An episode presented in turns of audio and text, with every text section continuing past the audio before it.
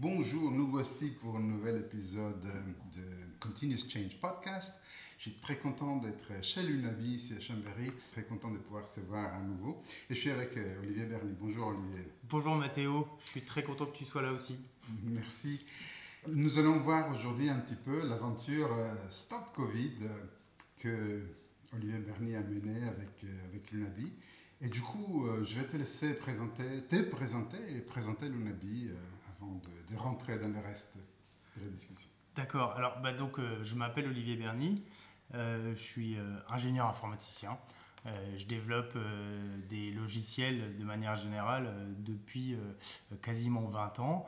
Et il y a 10 ans, j'ai cofondé l'Unabi Studio avec, donc, avec deux anciens camarades de promotion de mon école. Et, et, donc, ce qu'on fait chez l'Unabi Studio, c'est qu'on développe des applications mobiles. Euh, et donc on fait ça depuis 10 ans, quasiment depuis que les App Store existent en fait. Euh, et on a un focus tout particulier sur euh, fournir des applications mobiles, qui, enfin fabriquer des applications mobiles qui, qui proposent une expérience utilisateur hyper fluide, hyper simple. Donc on développe les applications mobiles uniquement dans des technologies dites natives, donc au plus proche des systèmes iOS et Android, pour que les applications soient efficientes en termes de performance, euh, et, également qu'elle ressemble aux autres applications que les utilisateurs peuvent avoir sur leur euh, téléphone, parce que c'est hyper important de ne pas perdre les utilisateurs. Et donc ce qui nous, ce qui nous passionne et ce qui nous, ce qui nous anime quoi, chez Lunabi Studio, euh, c'est de développer des applications mobiles qui ont un réel impact sur le quotidien des gens. C'est ça vraiment qui nous... Et on, pense qu'on peut le faire via les applications mobiles parce qu'aujourd'hui, les smartphones sont devenus quasiment euh, les, les appareils les plus intimes qu'on ait. Je pense que vous tous qui écoutez, euh, euh, vous vous rendez compte que le soir, quand vous allez vous coucher, vous posez votre smartphone sur la table de nuit, puis c'est le smartphone qui vous réveille le matin, et puis c'est le premier objet avec lequel vous interagissez dans votre journée. Donc ce sont vraiment des appareils qui sont hyper intimes. et donc dès lors qu'on dit ça, bah, effectivement, le smartphone a le potentiel d'impacter réellement notre quotidien. Donc, euh, en fait, euh, comme ça, c'est quelque chose qui nous anime très fort. Bah, au tout début du confinement, euh, quand on a quand, on a vu en fait l'application de Singapour qui s'appelle Trace Together sortir, il se trouve que j'ai pas mal de copains à Singapour, donc j'étais assez bien au courant de ce qui se passait là-bas. Et quand l'application Trace Together est sortie, on s'est dit, bon sang, mais effectivement, il faut faire une, application comme ça en France.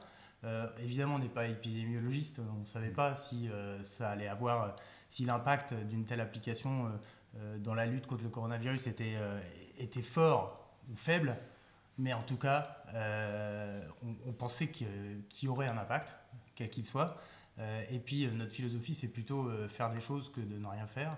Donc, du coup, on a, on a commencé de développer, de prototyper en fait, une application Trace Together à la française. Euh, ensuite, l'idée c'était évidemment pas de le faire euh, pour nous en nom propre, Lunabi Studio, parce que un, ça avait aucune chance de marcher, et, euh, et puis deux, parce que c'est l'idée c'était de faire quelque chose de, beaucoup plus inclusif, d'inclure tout le monde dans, ce projet. Et donc on a contacté des personnes au gouvernement par l'intermédiaire de contacts, etc. Et puis petit à petit, donc on on a eu l'opportunité de discuter avec une, task force naissante hmm. qui travaillait sur un projet similaire et qui était l'idée par euh, l'INRIA. D'accord. Et, donc cette task force, on a pu leur montrer dès le départ, parce qu'on s'était mis au travail, ben, on a pu tout de suite leur montrer des maquettes, euh, des protos d'appli, euh, des choses. donc du concret quoi. Et, je crois que ça, ça, ça, a plu. Et en fait, c'est comme ça qu'on s'est retrouvé quelque part euh, embringué euh, dans, dans, cette histoire Stop Covid. Donc c'était une task force naissante composée de quel type d'entreprise et combien de personnes euh? Alors il y, avait, il y avait pas mal de monde au départ, il y avait, avait beaucoup de, grosses structures. et certaines y sont encore d'ailleurs dans cette task force. Donc aujourd'hui, il y a, Capgemini, Orange, Dassault Systèmes, Withings et Lunavi Studio. Euh, ce sont les entreprises privées qui font partie de cette task force. Ensuite, d'un point de vue plus euh, institutionnel, il y a euh, l'INRIA, donc un laboratoire de recherche en, informatique qui est bien connu en France, qui est vraiment à la, pointe. et puis il y a également l'ANSI, donc, qui est donc, à ne pas confondre avec la ville. on faisait pas mal de blagues d'ailleurs, comme on est à Chambéry. voilà, mais l'ANSI, c'est AN2SI, c'est l'Agence nationale pour la sécurité des systèmes d'information. Ce sont des mecs, des gens hyper calés euh, en cryptographie, euh, sécurité des informations, euh, etc. Et donc tout le projet, en fait, a été vraiment ils ont veillé vraiment à la sécurité du système de bout en bout, en vraiment en apportant des super conseils. On a vraiment très très bien collaboré ensemble. et puis donc santé publique, le ministère des solidarités de la santé, évidemment Cédric O, donc le secrétariat d'État en charge du numérique. Et donc on a travaillé avec tous ces gens-là. Euh, et tout ça, bien sûr, à distance. Euh, parce tout ça à distance. C'était assez rigolo parce qu'il y, y, a quasiment il y a, il y a plus de 100 personnes qui sont euh, impliquées dans ce projet. Et, et en fait, c'est rigolo parce que maintenant, on se connaît tous assez bien, finalement, mais on ne s'est jamais vu en vrai. Mhm. C'est marrant. Et donc, on a tous hâte, je pense, d'aller prendre une bière ensemble pour discuter, se voir en vrai, parce que c'est vrai que les, les rapports euh, in real life, euh, c'est important aussi. C'est bien plus sympa. Mais ce qui est intéressant, c'est de voir que quand même une grosse collaboration peut se faire aussi de façon complètement distante. Je pense qu'on a eu euh, une accélération fantastique, en tout cas, vers la façon de travailler à distance. Oui, ça c'est clair. Mais même chez nous, Nabi Studio, on a constaté, enfin, on, on a pu expérimenter malgré nous euh, ce que ça voulait dire que d'être 100% remote et, euh, donc télétravailler et, voir ce que ça donnait. Je pense qu'on va en profiter justement pour tirer les enseignements euh, de tout ça et voir le pour, le contre, enfin essayer de, de faire le bilan. mais, mais c'est vrai que c'est assez remarquable, une équipe de plus de 100 personnes qui se met à travailler ensemble et en 8 semaines on est capable de construire quelque chose. Euh, alors c'est pas gratuit par contre, euh, au sens où euh, ça coûtait beaucoup, beaucoup, beaucoup de travail. Du coup, vous vous êtes organisé comment finalement pour avancer ensemble Alors, donc il y avait, il y avait des, des, meetings. en fait, le projet a été divisé en work package. Donc il y avait plusieurs work packages, un qui concerne l'architecture globale, un qui concerne le développement côté back-end, un qui concerne les applications mobiles, euh, un qui concerne euh, les aspects euh, médicaux de la chose et tous les réglages qu'il fallait, etc. Donc il y avait pas mal de work packages. Pour chaque work package, il y avait donc un leader. Les work packages étaient, étaient l'idée drivés par une entreprise à chaque fois, enfin une entreprise ou une institution, on va dire. Donc nous, notre work package, c'était évidemment les applications mobiles. Euh, et donc il y avait un meeting tous les matins à 9h pendant une heure de tous les, leaders de Work Package. Donc chez nous c'était Tom euh, qui avait, ce rôle. Et un autre meeting tous les soirs euh, vers 19h également de, tous les leaders des Work Package. Donc il y avait vraiment il y avait deux gros milestones chaque jour qui permettaient de vraiment discuter et, vraiment être en synchro. Quoi. Euh, donc, euh, donc voilà. Et puis après, entre les deux, on avait plein d'autres meetings pour synchroniser les aspects plus techniques. Euh, à savoir par exemple Orange qui développait vraiment la partie connectivité Bluetooth. donc on embarquait ça dans l'application comme, comme une bibliothèque externe un petit peu. Donc bah, il fallait se synchroniser sur comment on communique, etc. De la même manière, il fallait qu'on se synchronise avec la partie back-end. Donc là aussi, puis tout est hyper crypté, et puis évidemment, il n'y a aucun log de ce qui se passe, puisque ce serait euh, des potentiels euh, problèmes de sécurité. Donc, euh, du coup, c'est assez. Il faut, vraiment bien, bien se synchroniser pour que ça marche. donc, donc voilà, énormément de, de, temps en meeting ensemble, en call. à, donc évidemment à planifier, à projeter ce qu'on va faire, à concevoir ce qu'on va faire, mais aussi à faire quoi. Euh, c'était euh, quasiment du peer coding euh, entre nous et Capgemini pour les aspects back-end ou avec Orange pour les aspects Bluetooth, etc. Quels outils vous utilisiez pour vous organiser? Alors, bah, du, coup, on, a, on utilisait pas mal d'outils effectivement pour synchroniser. évidemment, chaque entreprise a ses outils de prédilection variés pas mal. Du coup, sur mon ordinateur, j'ai installé plein plein de choses. on a beaucoup utilisé un outil de, de vidéoconferencing de l'INRIA. Je ne sais pas sur quel outil ça, repose, mais euh, c'est un truc un petit peu euh, qu'ils ont chez eux. quoi. on a utilisé aussi beaucoup Microsoft Teams, puisque c'est l'outil de prédilection chez Capgemini, puis ça a l'intérêt d'être cross-platform, les Mac, les PC, tout le monde peut se connecter, donc c'est pas mal. Puis ils ont des applications mobiles qui sont plutôt bien, bien foutues, hein, donc, donc ça, ça marchait bien. On utilisait ça également pour le partage de fichiers, puisque ça regroupe un petit peu tout. Euh, on utilisait un petit peu Google Meet. Euh, mm. Nous, ça, c'est notre outil à nous. Donc, euh, quand on organisait des calls, souvent, c'était sur Google Meet. puis, il y a besoin de rien installer, donc c'est quand même pratique. et, puis, et puis, voilà, on avait des dépôts de fichiers un petit peu. Donc, sur un, serveur de fichiers de l'INRIA. sur un Nextcloud aussi, enfin sur plusieurs choses quoi. Donc mm. en fait, on, on, avait plein plein d'outils à disposition et puis, euh, du coup, c'était. Euh, euh, on ajustait pour chaque besoin un outil spécifique. Et du coup, pour vous organiser au milieu de toute cette panoplie d'outils, pour faire la planification, savoir où sont les choses, etc., ça, ça, marchait comment? À la mémoire ou vous avez d'autres ça, ça, marchait un peu à la mémoire et puis, et puis ça marchait aussi beaucoup au, temps de travail. Quoi. Mmh, mmh. concrètement, il y avait, il y avait évidemment un, gros travail euh, de développement. Euh, mais finalement, l'application, euh, bon, techniquement, elle fait quand même pas mal de choses parce que il y, a, assez peu d'écran, mais il y a pas mal de crypto à l'intérieur.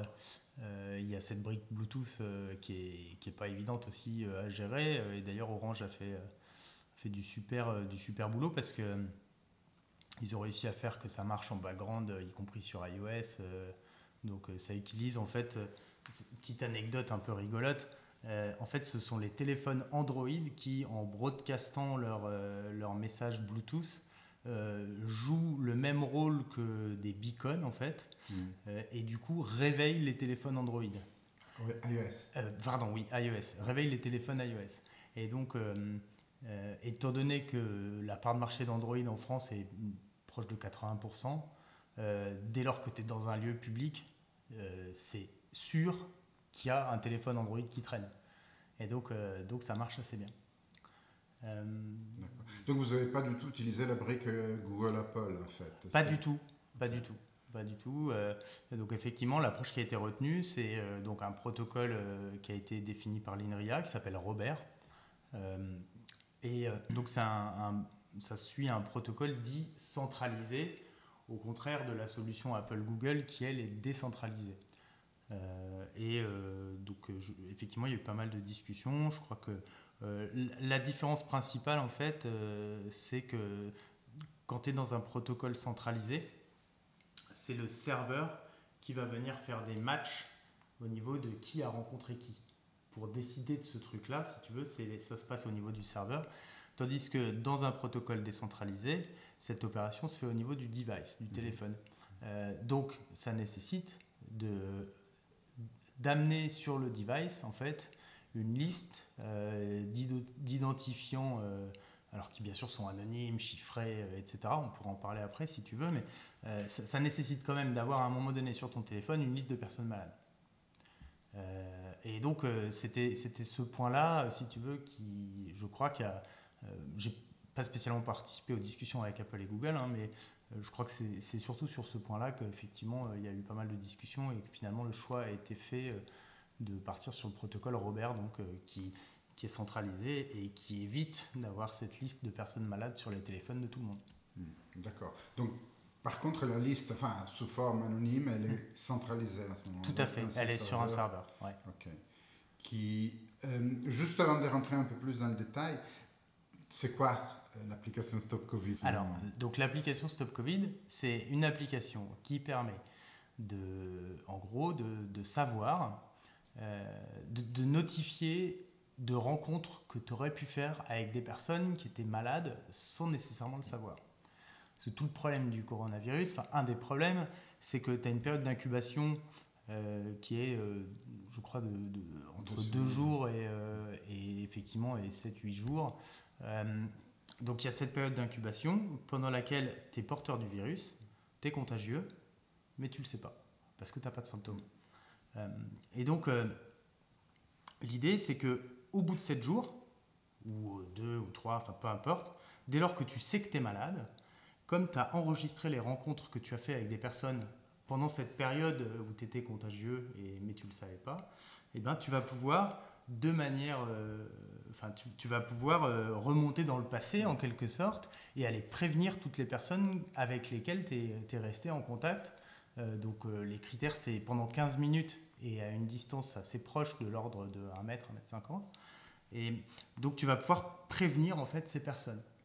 Et donc, et, tout l'enjeu du projet, c'est d'arriver à faire quelque chose qui, qui remplisse cette fonctionnalité sans jamais savoir qui sont les personnes, où est-ce qu'elles étaient, etc. En gros, sans avoir aucune information personnelle sur ces, sur ces personnes.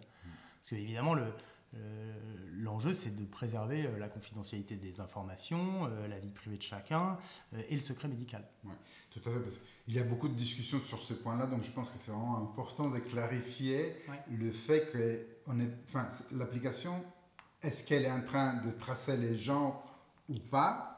Et quels sont les garde-fous pour éviter qu'elle euh, ait un impact justement sur la privacy? Alors, bah, alors le, garde-fou principal en France, euh, ça s'appelle la CNIL, euh, donc la Commission nationale informatique et liberté, et l'application Stop Covid a eu le, feu vert de la CNIL.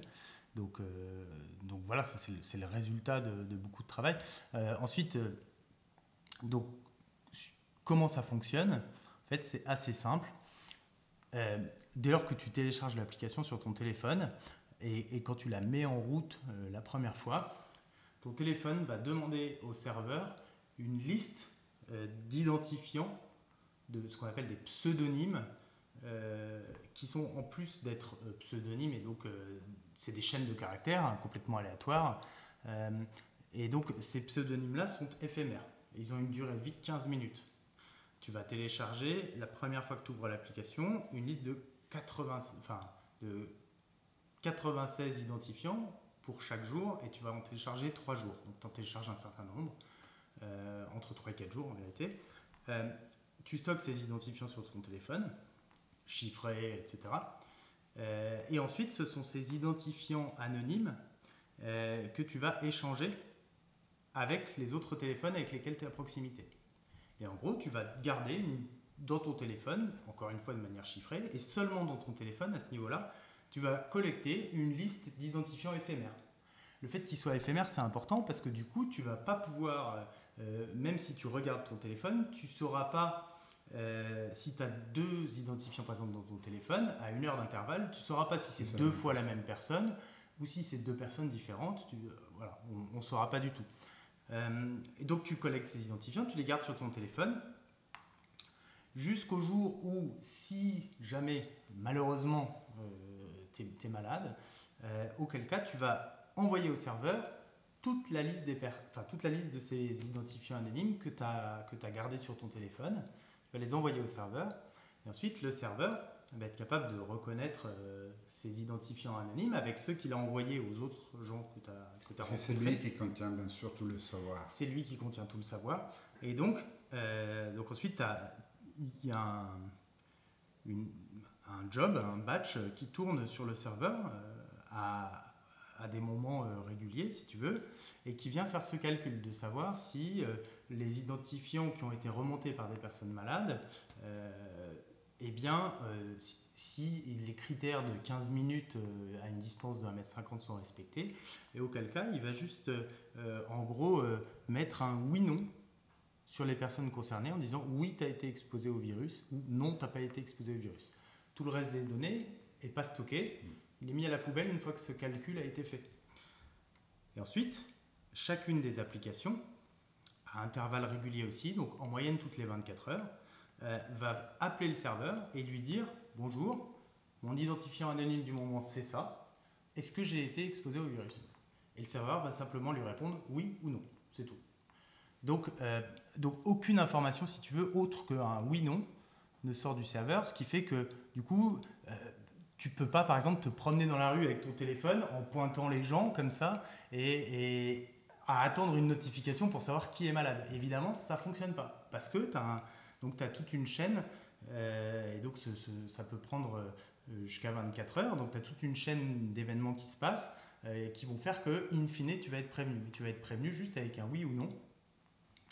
Et donc tu ne sauras pas dire en fait qui potentiellement t'a contaminé, quand, où, etc. Donc du coup pour faire ça, l'application elle a seulement besoin de deux choses. La première chose c'est d'avoir accès au Bluetooth de ton téléphone.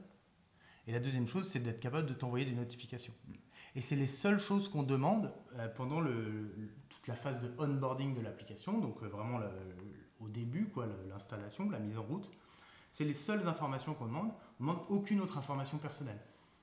Et, euh, ça, ça, va même, ça va même assez loin, puisque en fait, quand, quand, une application mobile fait une requête sur un serveur,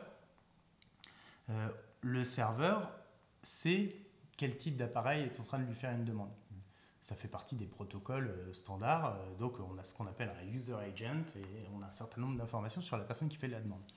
En fait, toutes ces informations-là sont enlevées de la requête. En gros, si tu veux, tu as, un premier élément de serveur qui récupère les requêtes, qui enlève toute cette information-là, ensuite qui passe une requête toute nue pour qu'on puisse vraiment ne rien savoir à la machine qui, euh, qui stocke euh, les, les clés d'encryption et qui fait ce calcul de, de matching de personnes. Quoi.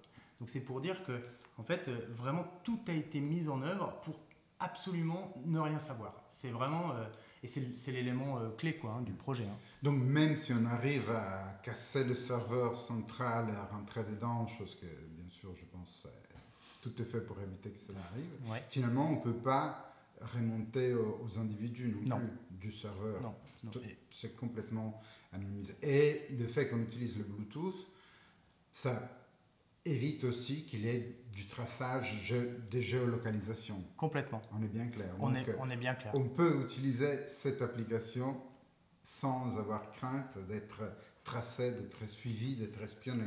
Complètement. Complètement. C'est ça, je pense que c'est très important que ce soit. C'est hyper important, mais tu vois, j'irais même plus loin, c'est-à-dire que, en fait, si nous, si on n'était pas convaincus de ça, on n'aurait pas fait ce projet.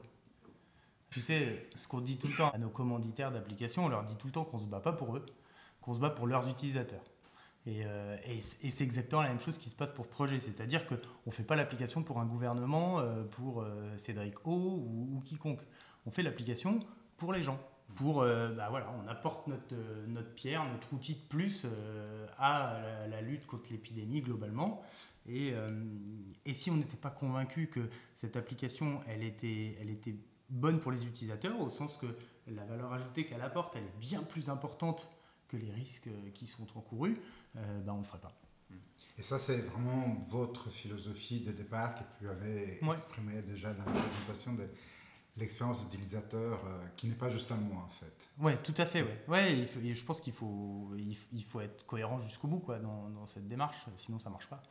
Un aspect important aussi de, de votre engagement dans cette application, finalement, j'ai cru comprendre que ce n'est pas une opération financière en fait que vous avez fait. Non, pas du tout, euh, puisque euh, le, le, gros du travail a été fait de manière bénévole. Donc jusqu'à la première version, c'était complètement bénévole. Et donc euh, ça, et ça, représente, ça représente pas mal d'heures de boulot. Et, euh, et, donc voilà, ça c'est notre, c'est notre contribution quoi, à l'effort, euh, à l'effort collectif. Ben, merci. et ça fait quel effet de participer à une application qui, vous a quelque part propulsé quand même avec une visibilité d'une petite entreprise chambérienne? Alors d'ailleurs, pour l'anecdote, je ne sais pas si tu as vu, donc effectivement, donc on, est, on est passé au, aux 20h euh, de TF1, de France 2, de M6, enfin on en a fait, on en a fait pas mal.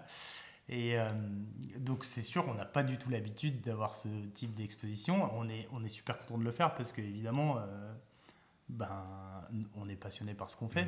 Et je crois que ben, ça fait plaisir à n'importe qui de, de, pouvoir parler à la Terre entière, ou en tout cas la France entière, d'un truc qui le passionne. Donc, donc vraiment, on est, on est hyper content. Euh, et, et, donc, euh, on a été un, un, tout petit peu déçus, enfin, c'est pas vraiment déçu, mais euh, quand on est passé sur TF1 et sur France 2, les, deux, les deux journalistes ont dit une petite société chambérienne. ils n'ont pas cité le nom Lunabi Studio. bon, voilà, c'est comme ça. Hein. Nous, c'est pas notre métier de faire du journalisme, donc on ne sait pas les tenants et les aboutissants euh, et comment ça fonctionne. Euh, mais ceci dit, du coup, on a, bah, on a pris le nom de domaine une petite société chambérienne.com. ça nous a fait rigoler, donc ça redirige vers le Navi Studio. voilà, donc. Ah, bien joué, c'est sympa. Tu as quelques autres anecdotes qui, qui, que tu veux partager sur cette expérience, en fait, ce que tu as, ben, vécu? Alors, en fait, il y, y, a plusieurs trucs. Euh, donc, bon, évidemment, on est très fiers d'avoir fait ça. On, est très fiers d'avoir participé euh, bah, à, ce projet Stop Covid, euh, qui était riche d'enseignements, en fait, parce que c'est vrai que. Et, on est d'autant plus fiers et, et satisfaits, j'allais dire, que pour moi, en fait, quand tu regardes les sociétés qui ont participé à ce projet, donc on a Orange, Dassault Systèmes, Capgemini et Lunavi Studio. Je ne vais, je vais pas aller jusqu'à citer le nombre d'employés de chaque société, mais juste un exemple. Capgemini, 211 000 personnes. Lunavi Studio, 13. et donc on était 6 euh, à travailler sur ce projet euh, chez Lunavi Studio. Et donc bon, on travaillait, on travaillait fort. On ne faisait pas des horaires de bureau euh, normaux, entre guillemets, hein, évidemment. C'était très au-delà de 7 heures par jour. Euh, mais, mais, malgré tout, en fait, pour moi, ce projet, il montre qu'en fait, une petite équipe euh, de, de, développeurs euh, expérimentés et, qui maîtrisent leur sujet. Alors, on s'est cantonné vraiment à faire les choses qu'on savait très bien faire. Hein. donc, les choses qu'on sait très bien faire, c'est juste c'est l'interface utilisateur des apps mobiles et puis tout ce qui est crypto derrière, on, on avait pas mal d'expérience parce qu'on a quand même on a beaucoup travaillé dessus, notamment avec notre appli OneSafe euh, ou autre. Donc, euh, on, était assez expérimenté dans ce domaine aussi. Mais donc, une, petite équipe très expérimentée sur un sujet euh, qui est, vraiment son sujet de prédilection, bah, elle est capable de faire des grandes choses. Et, donc, quelque part, on, est très satisfait d'avoir pu montre, démontrer ça, si tu veux, euh, à, à, la France entière. Quoi. Enfin, en tout cas, en prenant euh, la France à témoin. Et, c'est vraiment notre modèle d'entreprise. Notre modèle d'entreprise, c'est jamais de devenir une très très grosse structure avec plein d'employés, etc. Euh, bah D'abord parce qu'on n'y arrive pas, c'est très compliqué de recruter des développeurs, tu le sais, tu le sais aussi bien que moi. Vraiment notre modèle d'entreprise, c'est plutôt d'être une petite équipe d'experts, quoi. Mm. Euh, un peu comme des, artisans euh, très spécialisés, tu vois, des applications mobiles. Euh, et, ça fait plaisir de voir que ben, ce modèle, il porte ses fruits, quoi, finalement. Il, fonctionne. C'est super. Ce, modèle aussi, bien sûr, les individus qui composent cette entreprise. Parce bien sûr. Fait, si tu n'avais pas vécu au Singapour, si tu t'étais pas intéressé à ce qui s'est passé là-bas mm. avec le contact tracing, probablement, vous ne serez pas aujourd'hui où, mm. vous êtes. Oui, ouais, tout à fait. Ouais. Mais je pense que c'est un des intérêts possiblement des petites structures, c'est que dans les petites structures, en fait, les personnalités de chacun sont beaucoup plus importantes. Mm. Alors oui, du coup, il y a des risques, parce que tu as des personnes qui sont clés. Euh, et donc, euh, mais, euh, mais elles sont clés mais si elles sont clés, c'est parce qu'elles sont aussi hyper performantes. Quoi. Euh, et souvent, ce qui, se passe, euh, ce qui peut se passer dans, des plus grosses structures, c'est que finalement, tu as, le, process qui, euh, bah, évidemment, qui, qui bride un peu ces, personnalités. Quoi. C'est vrai. Et, et, du coup, pour revenir aux leçons de, du télétravail, du confinement, en mm. fait. Aujourd'hui, ici, nous sommes dans vos locaux en plein centre de Chambéry, sont magnifiques. Et vous êtes revenus tous ici en présentiel ou... Non, non, non donc on est encore pour l'essentiel en télétravail. Là, ce matin, tu as vu, on, est deux. Euh, il, faut qu'on, pour, pour, être honnête, on n'a pas eu beaucoup de temps pour penser à notre plan de déconfinement euh, au niveau Lunavi Studio. Donc, euh, donc voilà, pour l'instant, euh, chacun fait un petit peu comme il le sent. Euh, pour les personnes qui doivent prendre des transports en commun pour, pour venir au bureau, on aime autant éviter, c'est sûr. après, c'est vrai qu'à Chambéry, ici, pour la plupart, on vient à pied ou en vélo, donc ça c'est ok. Puis les bureaux sont suffisamment grands pour qu'on ait chacun un espace. Euh, on ne s'est pas encore beaucoup euh, penché sur la question. Pour l'instant, on est encore tous en télétravail, mais c'est vrai que ça fonctionne bien. On a l'habitude de travailler ensemble, on se connaît très bien. Euh, et donc, on fait notre, notre daily meeting tous les matins à 9h15, on se synchronise tous, Et puis c'est parti pour la journée. Après, c'est sûr que je pense que je dois passer les deux tiers de ma journée au téléphone. Donc au téléphone ou en réunion, en conf call, à travailler en même temps si tu veux. Mais c'est vrai qu'on aujourd'hui, les outils quand même permettent, euh, quand tu connais bien les personnes, et, d'ailleurs même quand tu les connais pas, puisque tu vois sur le projet euh, Stop Covid, on s'est jamais vu en vrai, mais euh, finalement, en fait, je pense que c'est simplement une question de, temps que tu passes avec les gens, quoi. mais une personne avec qui tu passes 3 heures ou 4 heures par jour au téléphone, ben, tu finis par la connaître assez rapidement, même si tu l'as jamais vu en vrai, quoi. Ouais, clairement. Et la quels étaient les écueils les plus, les plus grands que vous avez dû surmonter pour arriver au succès de, de, l'application Stop Covid dans le temps imparti? Bah alors, bah, il y avait quand même pas mal de challenges au départ. Le premier, on en a pas mal parlé, c'est euh, bah, préserver la vie privée des utilisateurs. C'est sûr que si on avait pu faire euh, Connect with Facebook euh, à l'entrée de l'application, tu vois, ça aurait simplifié les choses. mais c'était pas du tout l'idée, évidemment. donc, euh, donc, euh, donc voilà, ça c'est le premier problème qu'il a fallu surmonter parce que euh, il y a vraiment beaucoup de, beaucoup de crypto, des choses assez compliquées qui se passent dans l'application. donc, donc voilà.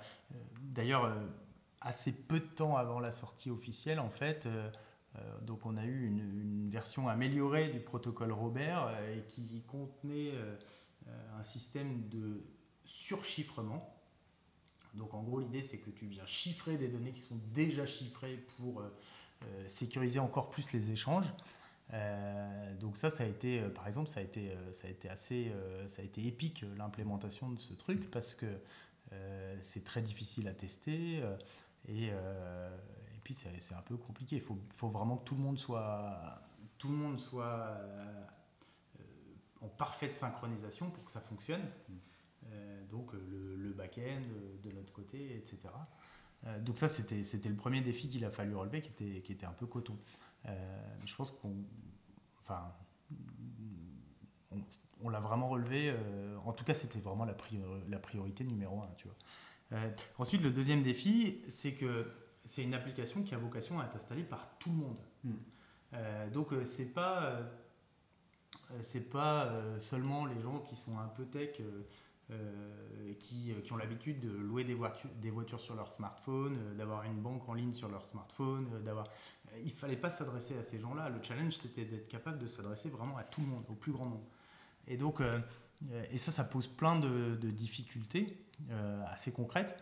la première difficulté, c'est que bah, du coup, il faut essayer de supporter pas mal de versions d'Android et d'iOS en arrière. Donc, il faut arriver à trouver vraiment le meilleur compromis entre faire un truc qui marche et, euh, et qui soit implémentable dans les délais impartis et, euh, et, aussi quand même couvrir la plus grande majorité de la population. Euh, le deuxième défi, c'est qu'il faut faire une interface qui soit vraiment la plus simple possible, tout en expliquant quand même suffisamment comment ça marche, parce que je pense que c'est important. Les utilisateurs, enfin, il y a eu plein de débats, il y a eu plein de trucs autour de Stop Covid. Donc, euh, d'ailleurs, il s'est dit tout et n'importe quoi hein, sur l'application, mais euh, à mon sens, c'était important d'être suffisamment pédagogique, si tu veux, dans l'application pour vraiment expliquer aux gens ce que ça faisait et ce que ça faisait pas, euh, mais tout en restant vraiment le plus simple possible. donc, donc ça, c'était le deuxième, enfin, une deuxième difficulté de, cet ordre. Et la troisième, c'est qu'il fallait que l'application soit hyper accessible. Mm. Accessible au sens personne handicapée. Donc, l'application répond à tous les standards Apple, Google en termes d'accessibilité, donc euh, via des lecteurs d'écran, euh, enfin tout est implémenté pour que euh, la navigation soit hyper fluide, y compris pour des personnes aveugles. L'interface de l'application s'adapte également pour les personnes non-voyantes, donc tu peux grossir les caractères. si, tu, si tu as des réglages dans ton appareil qui font que tu vois les caractères plus gros, bah, évidemment ça s'applique dans l'application. Euh, elle est en light mode, mais elle est aussi en dark mode, euh, etc. Euh, donc, donc vraiment toute cette partie expérience utilisateur finalement était super importante et, il fallait vraiment qu'elle soit la plus inclusive possible. Quoi. Mm-hmm. Et donc, donc ça, c'était aussi un, challenge à relever.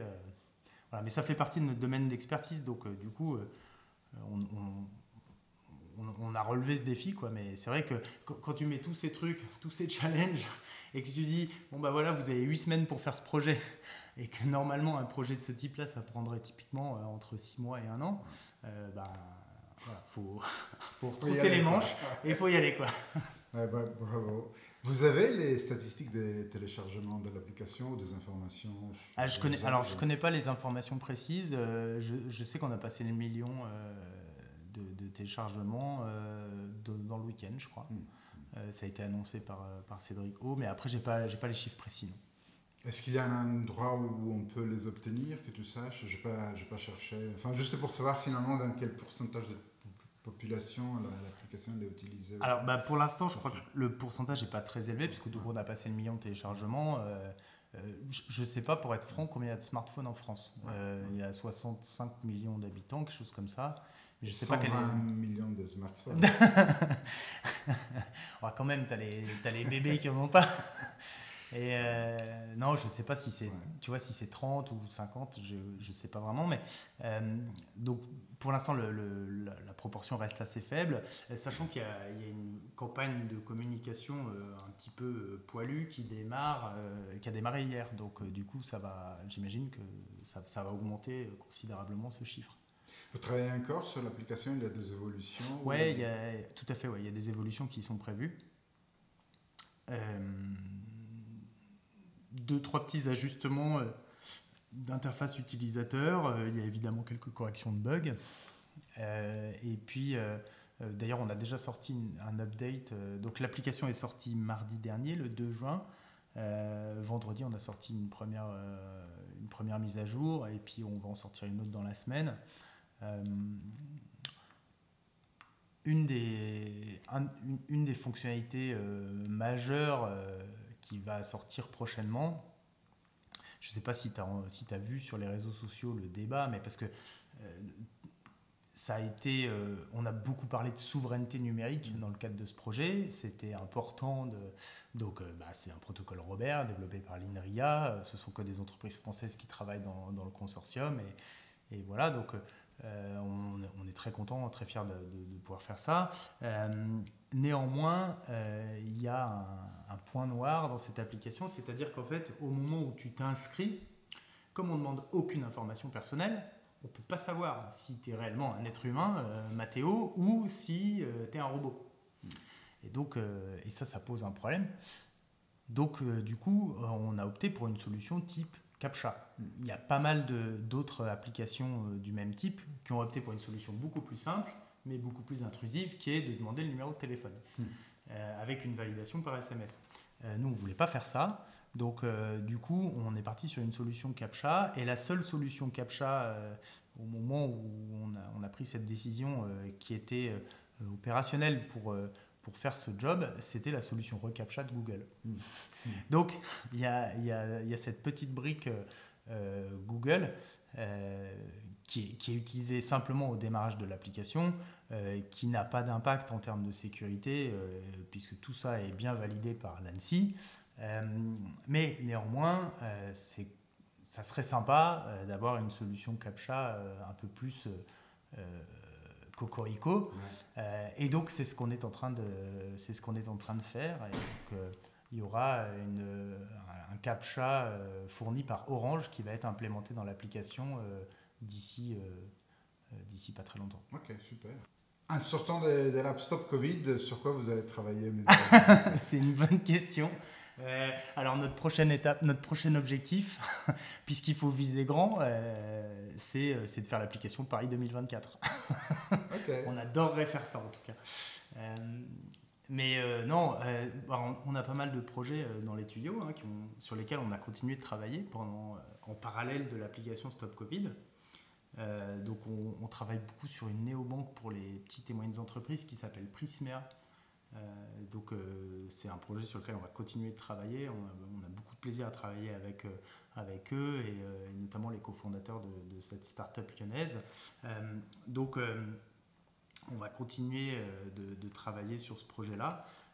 et on a deux autres projets avec qui auront possiblement une assez grosse visibilité qui vont sortir bientôt. donc je ne peux pas t'en dire beaucoup plus. Je sais que donc un de ces deux projets sort fin juin et on entendra possiblement parler, toi qui es dans le monde du podcast. D'accord, ok, bah, je suis super curieux du coup. J'ai aucune exclusive. Euh, je pourrais t'en dire plus plus tard. D'accord. Euh, dernière question, je reviens à l'App Covid. Je voulais juste faire un point sur le moment où on est finalement malheureusement positif et on doit se déclarer. Mm. Il y a des, des stop fous pour éviter que n'importe qui se déclare comme ça. Tout à fait. Tout à fait. En fait, quand tu te fais tester par un laboratoire euh, ou par un médecin, euh, ce laboratoire ou ce médecin est habilité à te donner un code à usage unique que tu vas devoir saisir dans l'application pour te déclarer malade. Et si tu n'as pas ce code, ça ne marche pas. Donc, euh, euh, donc il y, a des codes qui sont distribués donc à, toutes les personnes habilitées à les distribuer par le ministère des Solidarités et de la Santé et qui permettent d'éviter effectivement les petits rigolos qui, qui, qui, vont se déclarer malades sans l'être vraiment. Quoi. Petite anecdote rigolo, rigolote, c'est que euh, donc ce code, ça peut être soit un truc assez long euh, via un QR code, soit un code à six chiffres, qui a une durée de vie très très limitée, euh, pardon, six caractères. Ça peut être des lettres ou des chiffres. et du coup, tu peux écrire Macron. Ça fait pile six lettres. Donc il y a pas mal de petits rigolos qui se sont amusés à mettre Macron. Et, quand tu rentres le code, après tu dois dire la date de début de tes symptômes pour nous permettre d'évaluer, tu vois, la période pendant laquelle tu étais contagieux. Et donc, euh, du coup, tu rentres le code et puis tout de suite après, tu as cet écran date de début des symptômes avant d'envoyer vraiment les, informations sur le serveur. Et du coup, euh, bah, comme tu passes à l'écran suivant, il y a plein de gens qui ont dit Ah, mais si je mets Macron, ça marche. Parce qu'ils passaient à l'écran suivant. Mais ils n'avaient pas essayé d'aller jusqu'à jusqu'à l'étape finale. Donc, ça fait d'ailleurs partie des, petits changements euh, d'expérience utilisateur qu'on va, qu'on va probablement embarquer dans la prochaine version. D'accord. Il y a autre chose que tu veux partager avec nous euh, avant de terminer? Bah non, euh, donc bah, comme je te disais, nous on est, on est ravis d'avoir fait ce projet. Euh, je pense qu'on a besoin de vacances maintenant, un petit peu. et voilà, et donc on, on, représente les Alpes dans ce consortium et on est très fiers de le faire. et puis non, voilà, c'était, on, on, est très content de l'avoir fait quoi. Olivier Berny, merci beaucoup. Merci Mathéo.